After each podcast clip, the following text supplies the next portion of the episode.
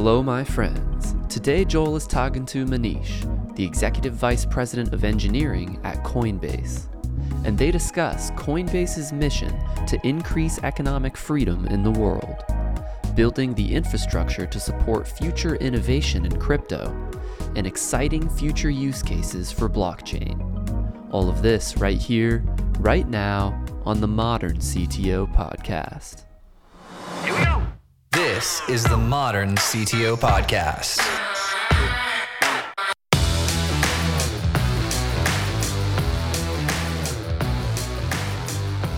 Yeah, while growing up, I think um, I was into uh, watching my dad put together things that were broken.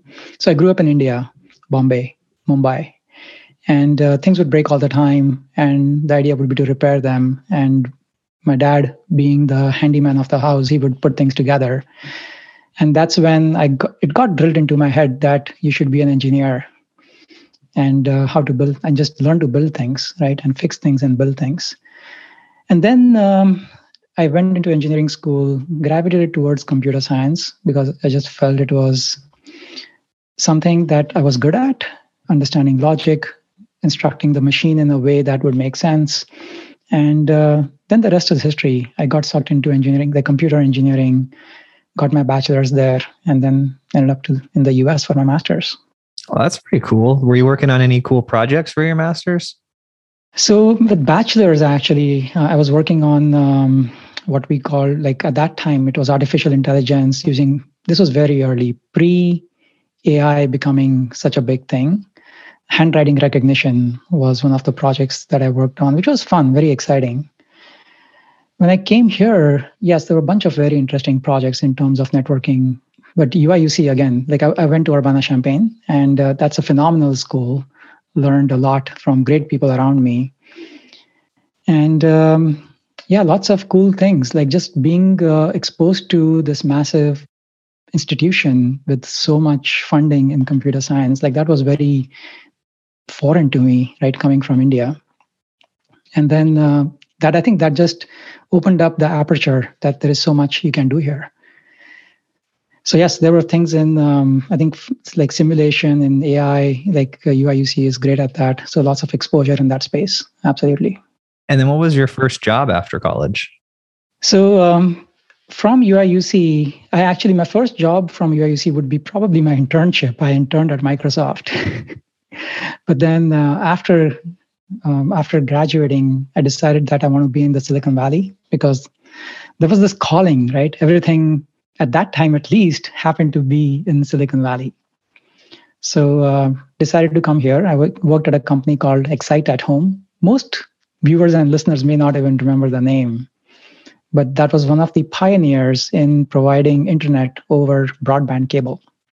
Yeah. So that was a lot of fun uh, however that did not last too long because that company went under with the dot-com bust in 2022 and uh, that's when I stumbled upon Google. I can go on and describe to you Yeah, my Google journey. yeah tell me about google So at uh, Google, when I joined, it was just 200 people. Uh, we were around 80 engineers. Did not quite know who my manager even was. Uh, so a bunch of uh, engineers working on great things. I was uh, responsible for uh, building billing and payment system. So that was one of my first projects.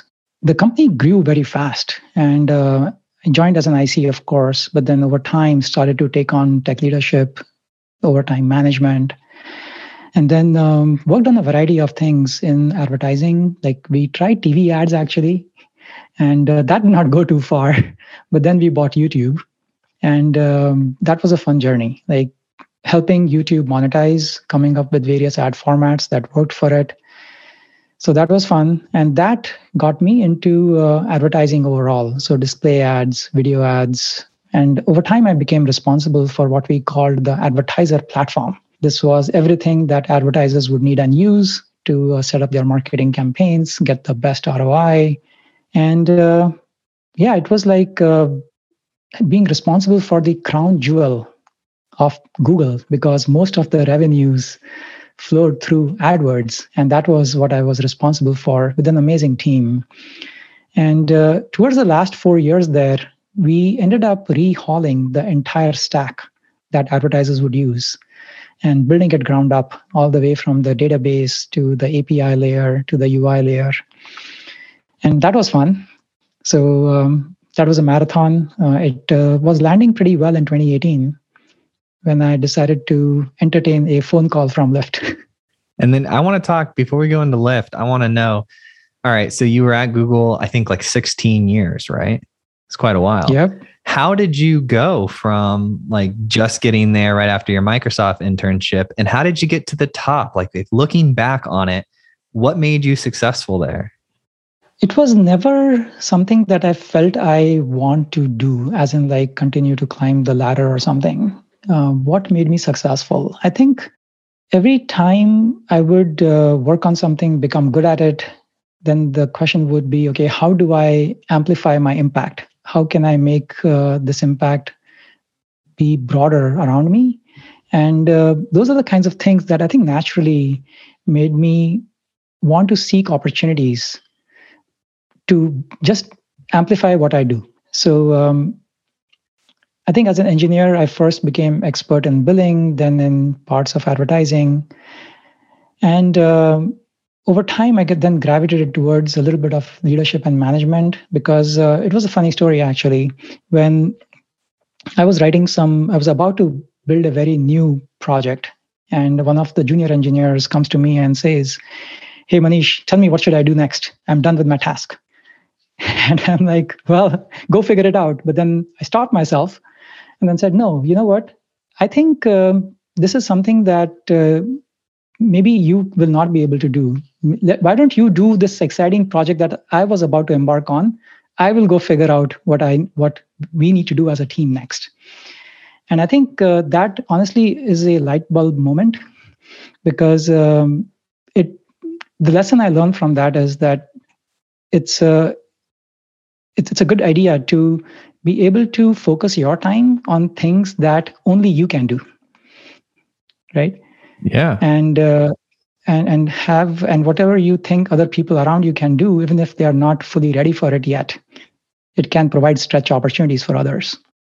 Yeah somebody had told me once can't remember who but they had said something along the lines of like take your most important task and put your best person on it. And i was like at when at the time of hearing it, I was like, that sounds odd. Shouldn't I be doing the most important task? And he's like, you should be coming up with the next thing, and your most important thing should have your best person on it. And I was like, oh, that's actually really hard to argue with. That that sounds better. And then I adjust how I think, you know? Yeah. Yeah, I think ambiguity is uh, not something that everybody is comfortable with, right? And I think that comes with experience.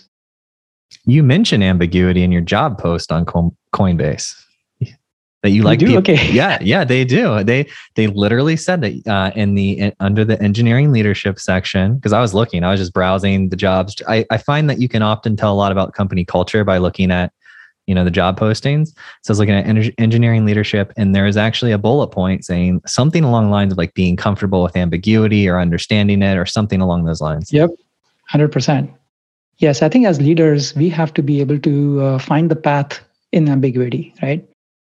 If it is purely mechanical, then I think uh, that other people can do. But for leaders, they have to navigate uncertain, unforeseen circumstances. Absolutely. Like COVID, right? And I heard you guys exactly. um, uh, went like completely remote first as an org. Was that during COVID? Yeah, it was actually in the uh, early days of COVID. This is before I joined Coinbase. And uh, Brian made a bold pivot of the company to embrace remote first instead of uh, trying to fight remote. And uh, with that, there is just so much uh, opportunity if you think about it. Like being remote first and leaning into remote, you get access to so much talent. Talent is everywhere, right? We leaned into it heavily. We said we are going to be a fully remote company, or not fully remote. Maybe the best way to say is remote first, because we do intend to have some physical spaces for people if they really want it. But the idea is that we should be able to hire anywhere, right? People will no longer move for opportunities. I think that's the future of work. Opportunities can be available to people no matter where they are. So I think that uh, that has played out really well for us, honestly. Like if we were to uh, be go, if we were to go back to the office or try to go back to the office, we don't even have the physical space. We have grown so much in the last two years. That's pretty cool. Yeah, that's um I think we're making as as humans, I think we're making a full circle, right? We started off as uh like migratory, right? And then we stopped and planted roots and I think now that we have food and shelter and everything everywhere we want to go, we're going to start mm-hmm. to see an uptick in people migrating around again. Yeah. And unless you ask someone where they are, you never know where they're dialing in from. Yeah. And it's hard because like where's the best place to live? It's dependent on the season. So why not have a life where you can like go wherever the best season is? Exactly. Yeah. I'm biased. Yep. I I just um like about a month ago, my wife and I we sold everything we had in our house and everything and we went full time in our RV. Isn't that crazy? Yeah. that is crazy. Where do you live? So we're spending a different season in a different place. So right now we're in Asheville, uh, Asheville, North Carolina, and then for winter nice. we're going to be back in Florida, where we're both from, and then uh, spring we're going to be in Austin, Texas, and summer we're going to be in Denver. That's awesome. Yeah. I'm assuming you can do this until your kids go to school, or maybe by the time even school will be all remote first. yeah, well, we're we're actually homeschooling the kids. Oh, that's awesome. Yeah, yeah, we I don't know. We had a couple friends that were doing it, and um, they get together. So like you would imagine that they're isolated, you know, but the everyone that does the homeschooling comes together in these yeah. groups, and they like meet at the library and stuff. So uh, I was like, yeah, let's try it, and if we don't like it, then we won't do it. Yeah, I will say though, uh, doing remote first is. Um, is not a straightforward thing also right because you can have people from all over the world in a given team, and that can create other challenges, which is uh, how do you ensure that you're all able to effectively collaborate, right? So we had to think through that as we scaled, by the way. Uh, so what we came up with was that we will identify three broad regions in which we will have teams. And these are pretty big regions. Honestly, they cover the entire globe. So it is Americas, EMEA, and APAC. And within that region, you can be in any latitude right? You can be in Canada, like in Americas, you could be all the way from Canada to, let's say, the southern tip of Argentina once we start hiring there. And um, it almost doesn't matter, right? You, you can be aligned on the time zone uh, without um, staying up late in the night and uh, have a regular life and be part of a team that is fairly diverse even right because there are all these different backgrounds that are coming together to build an amazing team and then you have to think about how you um, make sure that each of these regional teams also have autonomy. So that way they can execute on their own, they can be independent decision making as much as possible. So I have to say we are early in our journey on that as we are scaling, but uh, those are the principles we have aligned on. And uh, we hope to learn from it as we build our company in a very global fashion like this.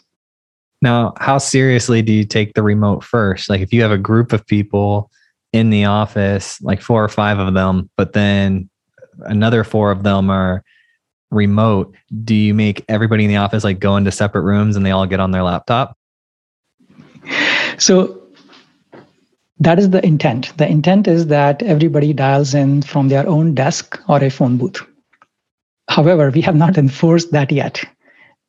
So, uh, because until now, we have not created any of these office spaces catered towards this, right? We still have these big conference rooms with uh, massive presentation screens. And uh, it's natural for people to huddle in a single conference room. But the intent is to get to a world where we have whatever office space we do create, we'll have ample phone booths or desks where people can just put on the headsets if they want to and dial into the meetings from their desk, from their separate phone booth. I love it. Oh, and for the for the maybe like the one point oh oh oh one percent of people that don't know what Coinbase is, can you tell us what it is? Coinbase. Oh my god. Uh, so that's a long. It's going to be a long answer. It's okay. yeah. Maybe I should. Uh, okay. So Coinbase, it started off with a uh, very simple idea, right? It was a radical idea that everybody should be able to should be able to buy Bitcoin and uh, hold it and do some basic things with it. So uh, this was the very first crypto asset. It was started in 2012, And that's how this became a company, just be, letting people buy something that was kind of growing, becoming popular at the time. Now, our mission has evolved since then. So, what is our maybe that's the pithiest description of what Coinbase is. So, our mission is to increase the economic freedom in the world. Now, you might say that's very broad. Well, yes, it is. Uh, it is a very long term, very broad vision. But we think the way to accomplish that is by actually providing an open and freely available global financial system, right? So that's what we are actually working towards. And we think that once you provide access to financial services, people end up uh, using them to uplift themselves, get a better lifestyle. It improves their financial well-being overall. They can take better care of their families. So essentially, that's how economic freedom grows once they have access to financial services. So then the, the next step would be okay, fine, that's a good thing, but how will you actually accomplish that? And um, the way we think about this is that we have three prongs to our strategy. So um, one is uh, the first one is the most obvious one, which is crypto as the investment. So this is currently the core of our business today. It is the first use case that every crypto user ends up encountering, right? So it enables simple things like buy, hold, sell, trade. So in that uh, first prong, we want to actually get to becoming the Amazon of assets. Like anything that you want to be able to buy in terms of uh, crypto, as long as it is legal, we should be able to provide you access to that asset through Coinbase. We are not there yet, but that's a journey. That's uh, that's one of the most important things we can get to in our first prong. And then the second thing that we are doing is using this foundation to build what we call the new financial system. So, what does that mean? Well, once you have enough users in the crypto ecosystem, like new financial applications will tend to emerge you have products like borrow, lend, payments, direct deposit, debit card, credit card, P2P, right? Bunch of things. And uh, you also can have advanced services like margin derivatives. So overall, what we think is that users should be able to use their Coinbase account as their primary financial account. So that's that's what we are developing towards, right? So started with just as an investment, but then building a fully fully capable financial account that you can access many, many things through it, right? And then finally, the third prong is super interesting. This is making crypto as an app platform. So we have had now what around nine years of um, eight to nine years of building the primitives that are very complex, right, in terms of key management and storage of assets. So we we want to expose these primitives and we continue to build many many more primitives too all the time. How do we expose these primitives and enable the crypto ecosystem to flourish? So how can we become the like the cloud provider equivalent like the aws for crypto? And um, and that is fascinating right like developers and enterprises don't have to reinvent the wheel they can build their applications on what we provide as a service and then on top of that, we can provide distribution of their applications to the millions of users that use Coinbase to access the primary financial account. That's pretty interesting. Uh, you got you got right? my mind my mind turning now. You guys gonna have some bots on there? I license some trading bots. no, uh, we don't have any trading bots. Um, but yeah, I think it's a very compelling uh, overall prospect, right? Like if you think about it, I feel uh, the entire crypto ecosystem is just at the beginning right now. And what it can deliver is uh, amazing. Like who knew in 90s that you and I could be having this conversation on what we call the internet. And uh, similarly, at this point, I think what is getting built is the next layer of internet on top of what we have today, which is the internet of information. So the thing on top of that, uh, this is the internet of value, right? and uh, the applications are just starting to emerge so this is going to be fascinating and we are in the very very early days i'm excited what what's like a uh, typical day for you at coinbase so we have uh, worked on uh, aligning our meetings to like a smaller portion of the day. So 9 to 3 ends up in, I'm in pacific time zone. We end up using that time for uh, check-ins for reviews. So that ends up filling the day. Um, and then um, there is lots of async work that happens. There's lots of slack that happens. And um, i will say it is it is challenging right to uh, prioritize the things that are most important so you have to be very uh, disciplined about it on the things that you want to accomplish on a given day otherwise you can get sucked in into everything um, that is coming at you so you have to be able to prioritize things that only you can do, as I said earlier, right? And uh, make forward progress on that, even if a little bit at a time. Would continue to push on that. So that's what I try to balance: unblock others and push forward. Is that what you use those three pillars to help figure out, like prioritization? They help. Uh, they are not necessarily in particular priority order. I think they all three need to happen. They are just in different time horizons, I would say. So crypto as an investment would be more of a short-term time horizon, right? So we are currently on this path to add as many assets as fast as possible, right? As long as they're legal. Then there are these other businesses we are building, which is um, like next longer term horizon, like medium term, I would say, which is uh, crypto as a financial system. And then the third one is a longer term horizon, which is which requires us to kind of rethink how we have built our software, build them in an API first way, so that all the services that we are building will uh, continue to will, will can be exposed. I would say externally in a way that we use it ourselves. Now, just because it's a longer term horizon doesn't mean it is less important. It actually is longer term horizon because it probably requires a lot more investment in it. So it makes it even more urgent to start sooner than later like there was this uh, advice I had heard long ago that things that uh, are going to take the longest are the most urgent to start now. So we will not try to be arbiters and judges of what users should use. Users should decide. We will give them all the information so that they can make sound decisions on their own on what they should invest their money in. Our job is to make sure that they have access to everything that crypto economy has to offer and that they should be able to do it all through Coinbase. Yeah, no, I agree. Like, what's the deal with Ripple? Because like I loved Ripple, it was there, and then it just one day it's like you can't buy it anymore. I know that they had some issue, but like, how do you guys? Do you have a team that helps make these decisions? Yeah. So for Ripple specifically, what happened is the SEC said that it is a security. Oh, okay. They ruled it was like a security at some point in time, and then that made you change accordingly. Got it.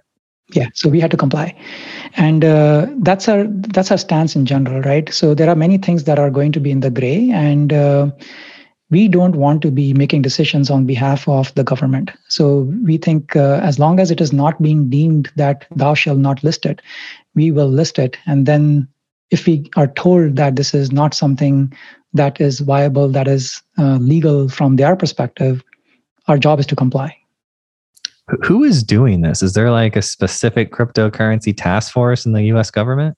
There is, I think there are a bunch of agencies. So SEC is probably one of the biggest ones that uh, is very active in this space.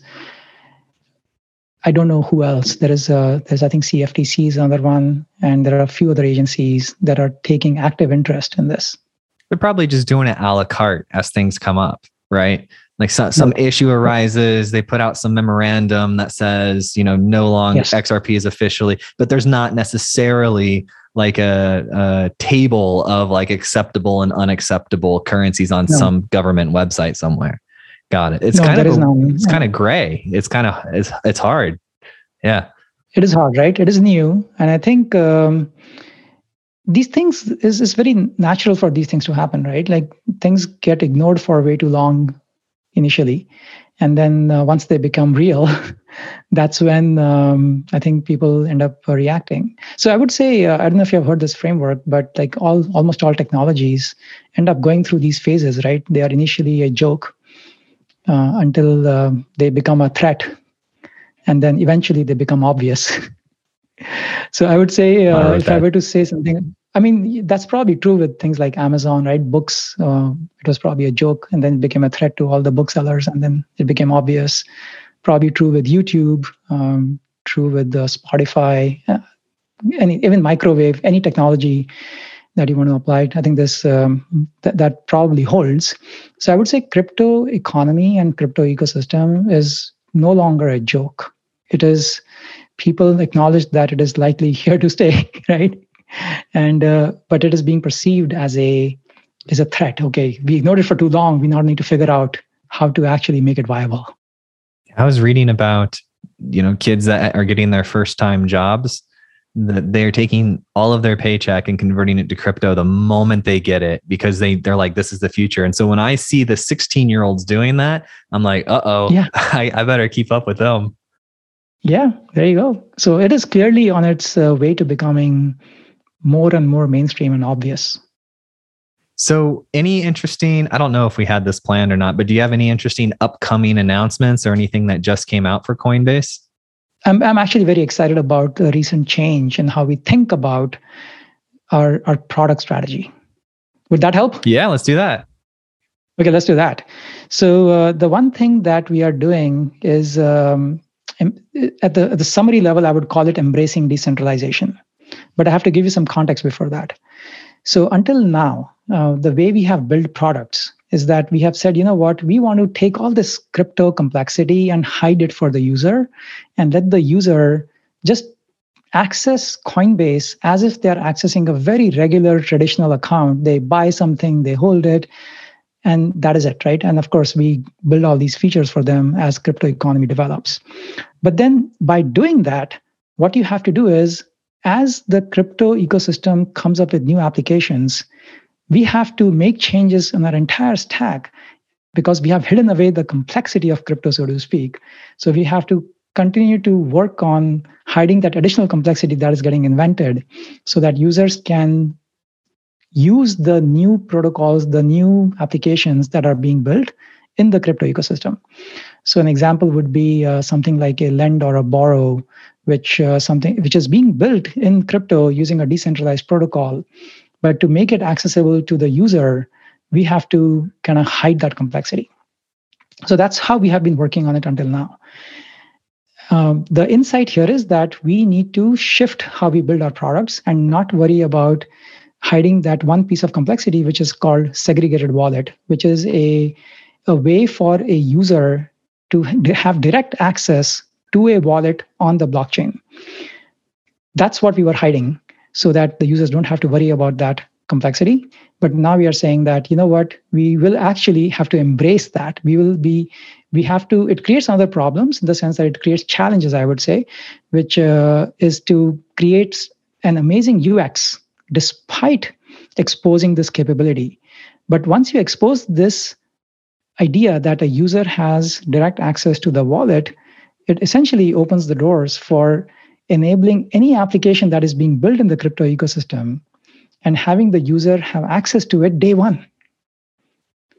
So that is like a massive uh, change in how we are thinking about our products, and it uh, brings us closer to um, like a more open platform in some sense, right? It's very exciting for the engineering team because you are building uh, the crypto aspects into the entire stack in some sense. You're not trying to hide the complexity away it, if you were to draw a comparison, it is like uh, comparing the AOL closed system previously to a Chrome or a just browser that gives you access to anything out there, right? And you use your own judgment as a user. What do you want to participate in or not? Give the power to the people. That's a that's a good strategy, right? It also speaks to the ethos of uh, of decentralization in some sense because why should we decide what applications the user can access to or not we should uh, let the users decide give them access to everything that is out there day one yeah and then you handle like the security side of things and some basic like infrastructure concepts and exactly. allow them to there's you have a button in, in the app that says um like borrow you can borrow based off of your currency yeah. so that's that's not like the Coinbase Bank, that's just using the decentralized, um, like loan type protocols, decentralized finance. Yeah. So uh, what we have today is um, this is still trying to hide the complexity, honestly. But you could imagine uh, opening the doors for the user to say that I want to use the protocol provided by Compound or Aave, some particular protocols that actually provide this capability, and the user can decide which ones they want to use. In addition to Coinbase potentially also providing their own services alongside, right? Which could be built in a decentralized way, like a protocol on the blockchain, or it could be built in a centralized way where we actually are directly providing that service to the user and the user decides what they want to use. I want to talk a little bit about security because I've had like a number of really interesting security people on the show in the past couple months. Um, specifically, one was called NowSecure with David Weinstein. That was a good episode. But uh, we were talking about app security. Their whole thing, they're a whole company that's built around the concept of app security specifically. And then I was like, all right, well, I've got my money at Coinbase. Uh, I don't, I know you're not the CISO. All right. Just, I know you probably have teams of teams of people. Right. So I'm not yeah, yeah. looking for that type of answer. What I am curious about, um, and we can talk about security as, as a whole as far as funds. What I am curious about is how do you think about your, you have these engineers and you have a lot of them, right? and they need the flexibility and a lot of them come from cloud first type environments they need the flexibility to do their job and what they need to do but we're also in this like highly regulated banking thing how do you make it like easy for the developers but also secure for them to do their jobs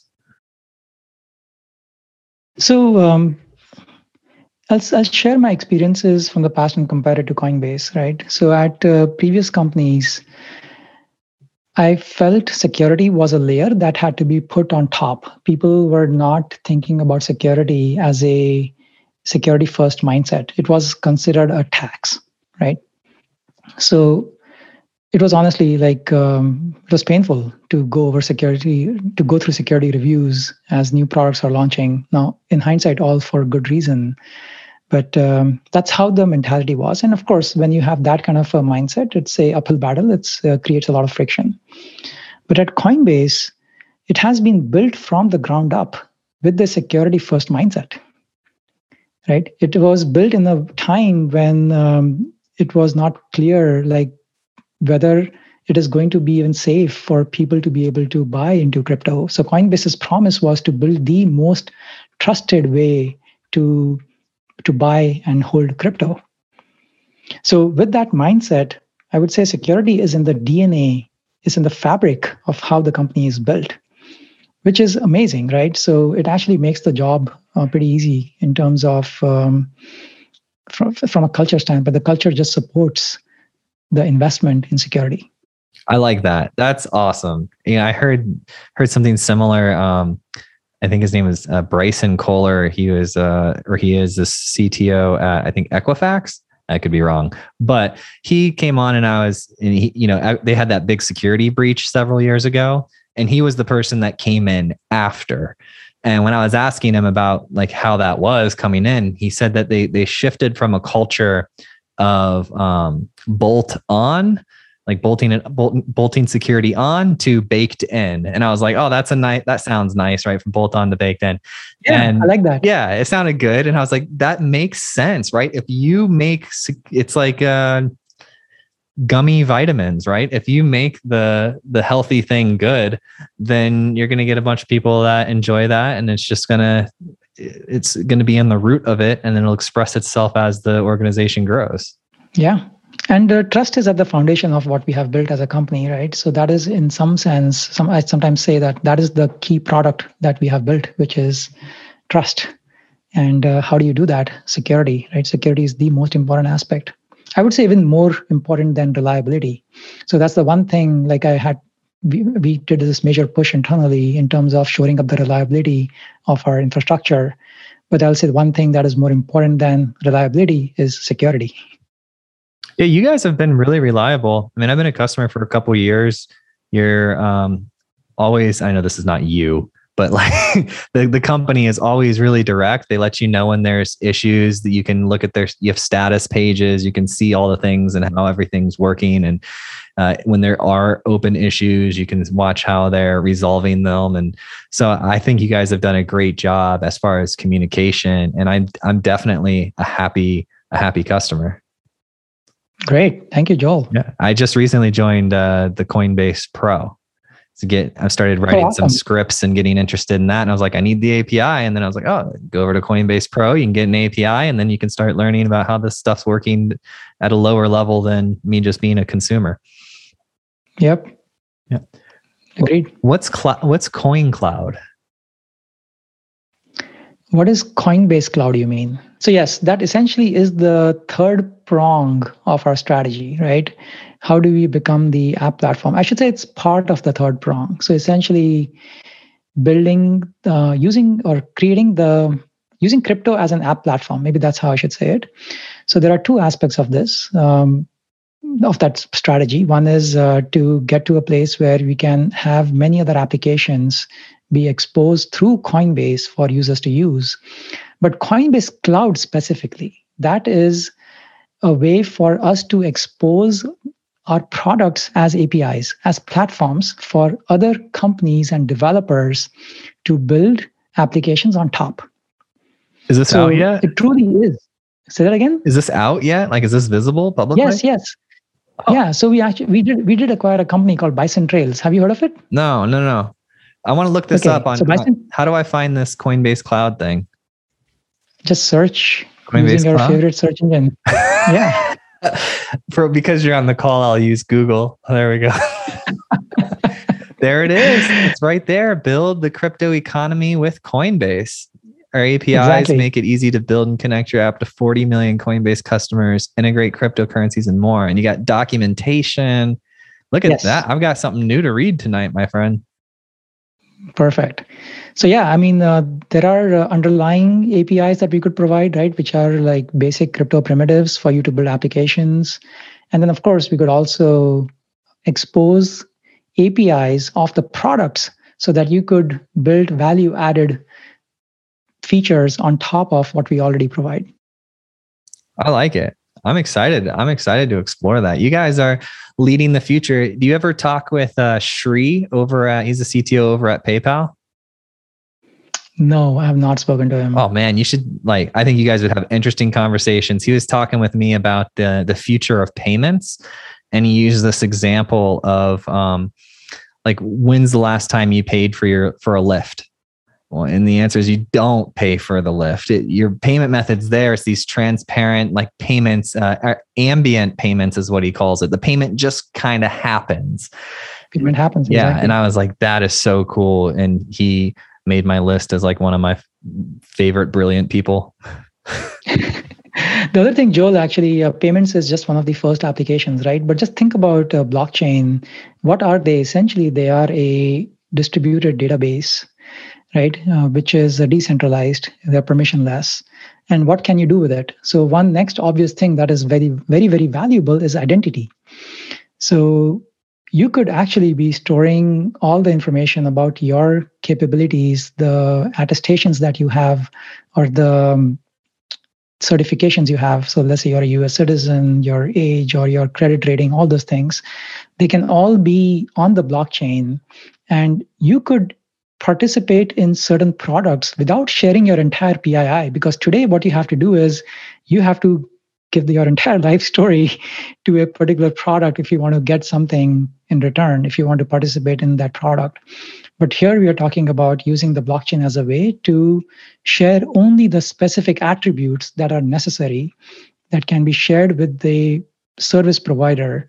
And they can believe you because it is on the blockchain. It's interesting. It's like um, um, Sir Tim Berners Lee, the creator of the web.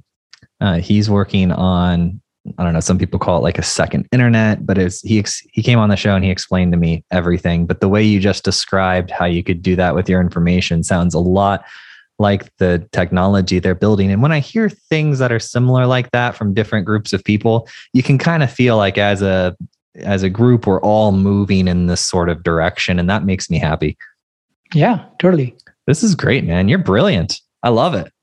This is so much fun. I want. I've got some leadership questions. Can we go? Can we talk a little bit Yeah, about for it. leadership stuff? Okay. So, if you could design the perfect leadership training program for your direct reports, specifically, not just for everybody at the company, for your direct reports, what would the most important two or three things be? Um, maybe I'll pick the things that I have benefited from the most, right, and uh, share those. So, um, one phrase I had heard was uh, no transaction is worth a relationship. And I think that has really sat with me, it's resonated with me. So, what, what is the takeaway from that? I think one is obviously people are the most important asset, right, for the company. We say that. Uh, I think uh, we should mean it.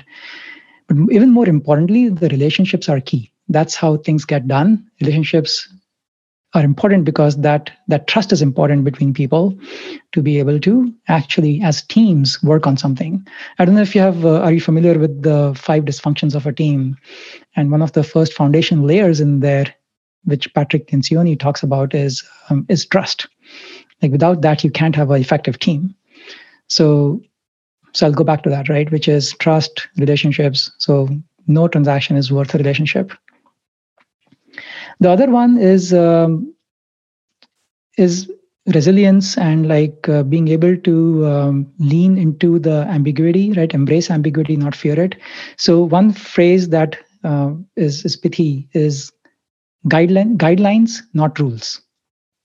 I like that. So i think uh, it's very easy for us as engineers to be to want to distill everything down to a very specific uh, algorithm right? Like a if then statement like a flow chart that you can just follow through. Because that's how our minds work as engineers. However as leaders we have to embrace ambiguity all the time right? There is uh, nothing i mean there is there's going to be many things that come at us and we don't have the protocol predefined whatever we had works maybe for 80% but not for 100% so leaving that room open for judgment is pretty important but it creates nervousness amongst people sometimes. Yeah. And you're exactly right. That is how my mind works. And I learned really quickly uh, like it doesn't work well when you're uh, like with your spouse or like with my wife, like a predefined stuff. And I have to learn to embrace the ambiguity of being as late as she wants us to be. but, but that's that's what we like to do though um, I like this ambiguity conversation because I haven't had it much and it makes a lot of sense and it feels right to me. But you're right. Part of part of the fun of, of projects and solving problems is taking the ambiguous thing and sort of piecing it apart and making it tangible and bringing, you know, imagination into reality. And um, yeah. once I heard uh, John Mayer, he, a musician, talk about writing songs, and he's like, sometimes you can feel it and you know it's there, but like you just don't tease it apart too quickly. It's like knowing how quickly to tease apart the ambiguity is actually like an art form. And because it has to go with time, you can't just do it all at once. Like you can't solve the entire problem just like at once. Um, and so I thought that was like really enlightening to hear. Yeah.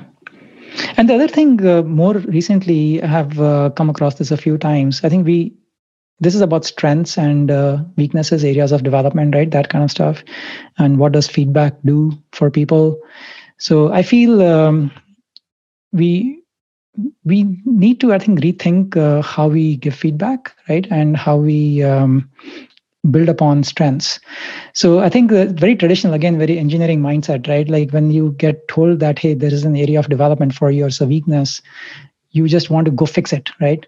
But it's important to realize that if something is not coming natural to you, you're likely going to, at best, become mediocre at it, not not great at it. And uh, what makes a team work is that you have people with different skills that they are great at put together, right? And the way you want to think about areas of development is more about hey, is this area of development coming in the way of me accomplishing the greatness I could accomplish with the strengths? And remedy it only to that part. Don't try to make become great at that area of development because it's not going to be natural, right? I'm a big fan of doubling down on your strengths. And yeah, uh, for me, it's an interesting process because it's a journey of you're, you're growing and you're, you're finding the areas where you're better and so you're saying okay let's spend some more time over there and they kind of you know like a tree it kind of like splits and branches and then you slowly get better and better and better at one thing And those are the people who are known. I mean, the people who are like ridiculously good at one thing are the ones that go really far because they have so much trust across people. They have so much social capital for being good at that. You can employ them quickly to solve an, an issue in that area and have a high level of confidence it's going to get done the first time. Right. Yeah. So if uh, I were to um, have a training material for my directs or the leadership team, as you said, right, it will be about um, look at the positives, look at the strengths of the team members, and uh, double down on them. Right. Build the team that collectively has all the strengths the team needs. An individual may not have that strength, have all of them. I love it. I love it. And then uh, last one as we wrap up here on the leadership, uh, what's the most difficult, impactful leadership lesson that you've had to learn? There are a few come to mind. Um, I think the most important one is wasn't necessarily difficult, but it's something that you learn early, and I learned early, is uh, really putting the company ahead of the team ahead of yourself. And um, I think it definitely is one of the most impactful lessons because it is again very natural as coming into the industry you want to just okay optimize for what you want to get done it may not be the best thing for the company right so really zooming back out and uh, thinking what is right for the company overall and um, and working backwards from there i like that's deep because i uh, one of the people that I listen to, uh, what do they say? They say, um, if you help people get what they want, you'll get what you want. And so yeah. by you having that mentality and making sure the company is successful, you were taken care of as well. Totally. Yeah. Dude, that's good. That's good stuff. Yeah. Are there totally. are there any other topics, Manish, that we want to cover while we're here? We've got a few more minutes if you'd like. No, I'll say um, one thing I'll say is uh, to the viewers and listeners is that um, if if you have been avoiding learning crypto, right? Uh, like I'll just share my story, right? So like I came across uh, crypto and Bitcoin early and when it started, like in 2010s, early 2010s. But then I ignored it for the most part until I got reintroduced to it uh, more recently before joining Coinbase. And um, I would say that uh, if if you are a technologist and you are in like in this space, you're an engineer. Uh, we are just at the beginning of a massive transformation, right? And crypto is uh, going to be one of the key vehicles to make that happen. This is like um, this is like the dawn of the day one of the entire crypto journey. It's a very exciting journey. So if you have been avoiding it, I would say now is the time. Do it. You owe it to yourself learn something about crypto because it is it is actually a very revolutionary change, and um, we are just at the beginning. Any good um, YouTube channels or visual resources that you learn help help you understand crypto? There is uh, lots. Uh, I would say uh, the one source that I picked up some information from early on is uh, from A16Z and Andreessen Horowitz's website. It's called the Crypto Canon. And if you just search uh, for it, you should find that as one of the top links. Thank you so much for listening. And if you found this episode useful, please share it with a friend or a colleague who you think would get value from it. And if you have topics that you'd like to hear discussed on the podcast, either add me on LinkedIn or send me an email, joel at moderncto.io. Every time I get an email or LinkedIn message, it absolutely makes my day and inspires me to keep going.